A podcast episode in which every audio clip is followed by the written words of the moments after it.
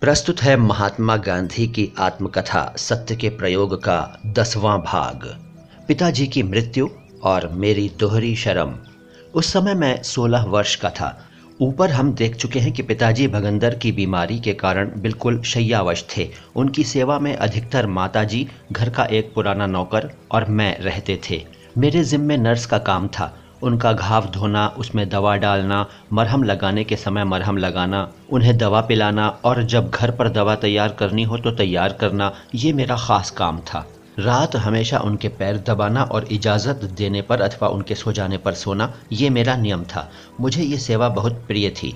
मुझे स्मरण नहीं है कि इसमें मैं किसी भी दिन चूका हूँ ये दिन हाई स्कूल के तो थे ही, इसलिए खाने पीने के बाद का मेरा समय स्कूल में अथवा पिताजी की सेवा में ही बीतता था। जिस दिन उनकी आज्ञा मिलती और उनकी तबीयत ठीक रहती, उस दिन शाम को टहलने जाता था। इसी साल पत्नी गर्भवती हुई। मैं आज देख सकता हूँ कि इसमें दोहरी शर्म थी। पहली शर्म तो इस बात की कि विद्याध्ययन का समय होते हुए भी मैं संयम से न रह सका। और दूसरी ये कि यद्यपि स्कूल की पढ़ाई को मैं अपना धर्म समझता था और उससे भी अधिक माता पिता की भक्ति को धर्म समझता था, और सो भी इस हद तक कि इस विषय में बचपन से ही श्रवण को मैंने अपना आदर्श माना था। फिर भी विषय वासना मुझ पर सवारी कर सकी थी। मतलब ये कि यद्यपि रोज रात को मैं पिताजी के पैर तो दबाता था, लेकिन उस समय मेरा मन शयन गृह की ओर भटकता रहता था, और सो भी ऐसे समय जब स्त्री का संग धर्मशास्त्र वैद्यक शास्त्र और व्यवहार शास्त्र के अनुसार त्याज्य था, जब मुझे सेवा के काम से छुट्टी मिलती तो मैं खुश होता और पिताजी के पैर छूकर सीधा शयन गृह में पहुँच जाता। पिताजी की बीमारी बढ़ती जाती थी। वैद्यों ने अपने लेप आजमाए हकीमों ने मरहम पट्टियाँ आजमाई, साधारण हजाम वगैरह की घरेलू दवाएँ भी की। अंग्रेज़ डॉक्टर ने भी अपनी अक्ल आजमा कर देखी। अंग्रेज़ डॉक्टर ने सुझाया कि शस्त्र क्रिया ही रोग का एकमात्र उपाय है। परिवार के एक मित्र वैद्य बीच में पड़े और उन्होंने पिताजी की उत्तरावस्था में ऐसी शस्त्र क्रिया को नापसंद किया। तरह तरह की दवाओं की जो बोतलें खरीदी थीं, वे व्यर्थ गईं और शस्त्र क्रिया नहीं हुई। वैद्यराज प्रवीण और प्रसिद्ध थे। मेरा ख्याल है कि अगर वे शस्त्र क्रिया होने देते तो घाव के भरने में दिक्कत न होती। शस्त्र क्रिया उस समय के बम्बई के प्रसिद्ध सर्जन के द्वारा होने को थी, पर अंतकाल समीप था, इसलिए उचित उपाय कैसे हो पाता? पिताजी शस्त्र क्रिया कराए बिना ही बम्बई से वापस आए। साथ में इस निमित्त से खरीदा हुआ सामान भी लेते आए। वे अधिक जीने की आशा छोड़ चुके थे। कमज़ोरी बढ़ती गई और ऐसी स्थिति आ पहुँची कि प्रत्येक क्रिया बिस्तर पर ही करना ज़रूरी हो गया। लेकिन उन्होंने आखिरी घड़ी तक इसका विरोध ही किया और परिश्रम सहने का आग्रह रखा।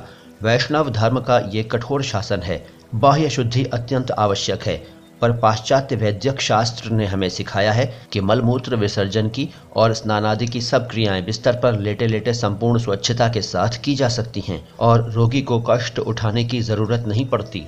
जब देखो तब उसका बिछौना स्वच्छ ही रहता है। इस तरह साधी गई स्वच्छता को मैं तो वैष्णव धर्म का ही नाम दूँगा। पर उस समय स्नानादि के लिए बिछौना छोड़ने का पिताजी का आग्रह देखकर मैं आश्चर्यचकित ही होता था और मन में उनकी स्तुति किया करता था। अवसान की घोर रात्रि समीप आई। उन दिनों मेरे चाचा जी राजकोट में थे। मेरा कुछ ऐसा ख्याल है कि पिताजी की बढ़ती हुई बीमारी के समाचार पाकर ही वे आए थे। दोनों भाइयों के बीच अटूट प्रेम था। चाचा जी दिन भर पिताजी के बिस्तर के पास ही बैठे रहते और हम सबको सोने की इजाज़त देकर खुद पिताजी के बिस्तर के पास सोते। किसी को ये ख्याल तो था ही नहीं कि ये रात आखिरी सिद्ध होगी। वैसे डर तो बराबर ही बना रहता था। रात के साढ़े दस या ग्यारह बजे होंगे, मैं पैर दबा रहा था। चाचा जी ने मुझसे कहा, जा, अब मैं बैठूँगा। मैं खुश हुआ और सीधे शयन गृह में पहुँचा। पत्नी तो बेचारी गहरी नींद में थी, पर मैं सोने कैसे देता? मैंने उसे जगाया। पाँच सात मिनट बीते होंगे। इतने में जिस नौकर की मैं ऊपर चर्चा कर चुका हूँ, उसने आकर किवाड़ खटखटाया। मुझे धक्का सा लगा। मैं चौंका। नौकर ने कहा, उठो, बापू बहुत बीमार हैं। मैं जानता था कि वे बहुत बीमार तो थे ही, इसलिए यहाँ बहुत बीमार का विशेष अर्थ समझ गया। एकदम बिस्तर से कूद पड़ा। कह तो सही, बात क्या है? जवाब मिला, बापू गुजर गए। मेरा पछताना किस काम आता? मैं बहुत शर्माया, बहुत दुखी हुआ। दौड़कर पिताजी के कमरे में पहुँचा। बात मेरी समझ में आई कि अगर मैं विषयांध न होता तो इस अंतिम घड़ी में ये वियोग मुझे नसीब न होता और मैं अंत समय तक पिताजी के पैर दबाता रहता। अब तो मुझे चाचा जी के मुँह से ही सुनना पड़ा। बापू हमें छोड़कर चले गए। अपने बड़े भाई के परम भक्त चाचा जी अंतिम सेवा का गौरव पा गए। पिताजी को अपने अवसान का अंदाज हो चुका था। उन्होंने इशारा करके लिखने का सामान मंगाया और कागज़ पर लिखा, तैयारी करो। इतना लिखकर उन्होंने अपने हाथ पर बंधा तावीज़ तोड़कर फेंक दिया। सोने की कंठी भी तोड़कर फेंक दी और एक क्षण में आत्मा उड़ गई। पिछले अध्याय में मैंने अपनी जिस शर्म का ज़िक्र किया है, ये वही शर्म है। सेवा के समय भी विषय की इच्छा।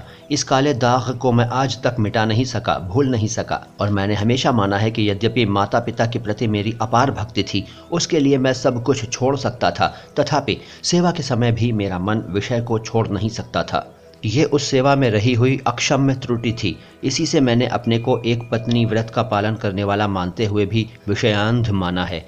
इससे मुक्त होने में मुझे बहुत समय लगा और मुक्त होने से पहले कई धर्म संकट सहने पड़े।